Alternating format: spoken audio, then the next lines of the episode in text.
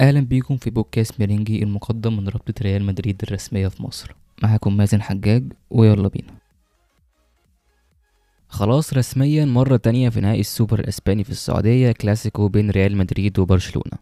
لكن طبعا الكلاسيكو بتاع السنة دي مختلف تماما عن كلاسيكو السنة اللي فاتت. كلاسيكو السنة اللي فاتت ريال مدريد كان فيه أحسن وأقوى وكل حاجة جاهزة عن برشلونة. والفريقين في نص النهائي قدموا أداء تقريبا مماثل ومتقارب جدا من بعض. يعني تقريبا ماتشنا ضد فالنسيا هو هو نفس ماتش برشلونة ضد بيتيس. يعني نفس الأفكار اتطبقت نفس ال ال الأشواط الإضافية وضربات الجزاء وإن الحارس بتاعنا هو اللي يكسبنا وإن ان هو اللي يكسب برشلونة وكل الكلام ده. فتعالوا نتكلم عن ماتشنا ضد فالنسيا وماتش برشلونة ضد بيتيس. بعدين نجمع بقى النتائج دي كلها ونشوف النهائي ممكن يروح لفين. إحنا تقريبا في ماتش فالنسيا قدمنا أداء سيء جدا من وجهة نظري. يعني كان في عيوب كتيرة جدا بدايتها من التشكيلة نفسها. وسبحان الله إحنا كنا الحلقة اللي فاتت بنتكلم عن مدى احتياج ريال مدريد لل back ات. لأن أي حد فيهم يتصاب خلاص أنت ما عندكش back احتياطي. وده فعلا حصل لما شفنا ناتشو داخل back شمال وفاسكيز داخل back يمين والدنيا ما كانتش أحسن حاجة. فكرة إن ناتشو يبقى back شمال دي أنا دايما مش بحبها. بحس إنها دايما ثغرة ونقطة ضعف. يعني مهما كان ناتشو بيقدم ماتشات عظيمة ساعات وفعلا وقت بنحتاجه بنلاقيه لكن برضه دايما لما أشوف ناتشو في التشكيلة الأساسية خصوصا لما يبقى back شمال بحس إن لأ في حاجة غلط.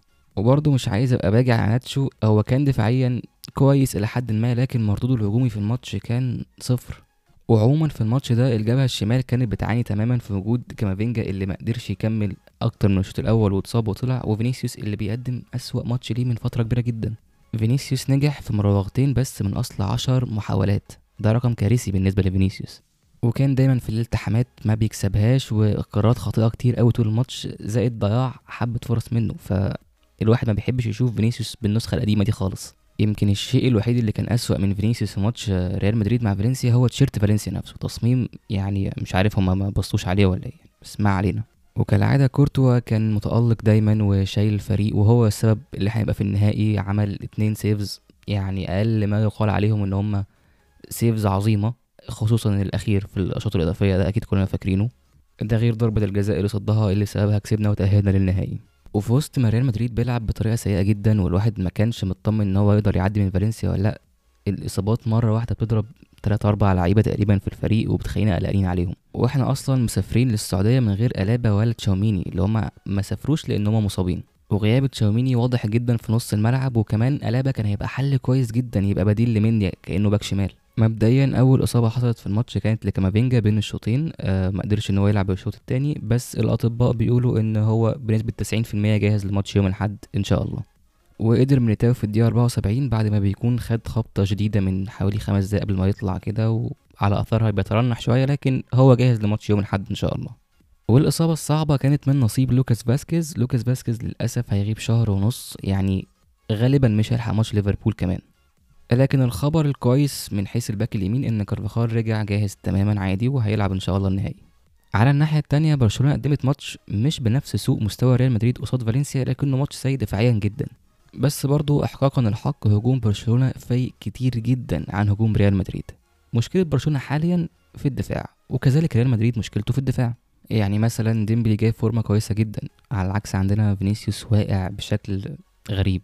ديمبلي كان نجم من نجوم ماتش برشلونة ضد بيتيس ومش عارف ليه تشافي غيره في الدقيقة حاجة و60 تقريبا ودخل مكانه توريس اللي هو كان تغيير سيء جدا جدا. مع وجود ليفاندوفسكي مهاجم محترم جدا طبعا فبالتالي هجوم برشلونة تحسه زايد شوية بسبب إن فينيسيوس ما بقاش يقدم نفس المستوى. إنما لو فينيسيوس رجع يقدم نفس المستوى تاني في ماتش النهائي هيبقى الكفة متوازنة.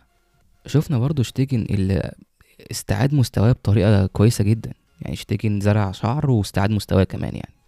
وعلى فكرة دوره حاليا في برشلونة ما يقلش خالص عن دور كورتوا في ريال مدريد. هو برضو شايل كذا كورة في ماتش بيتيس امبارح وشايل ضربتين جزاء خلوا برشلونة يوصلوا للنهائي.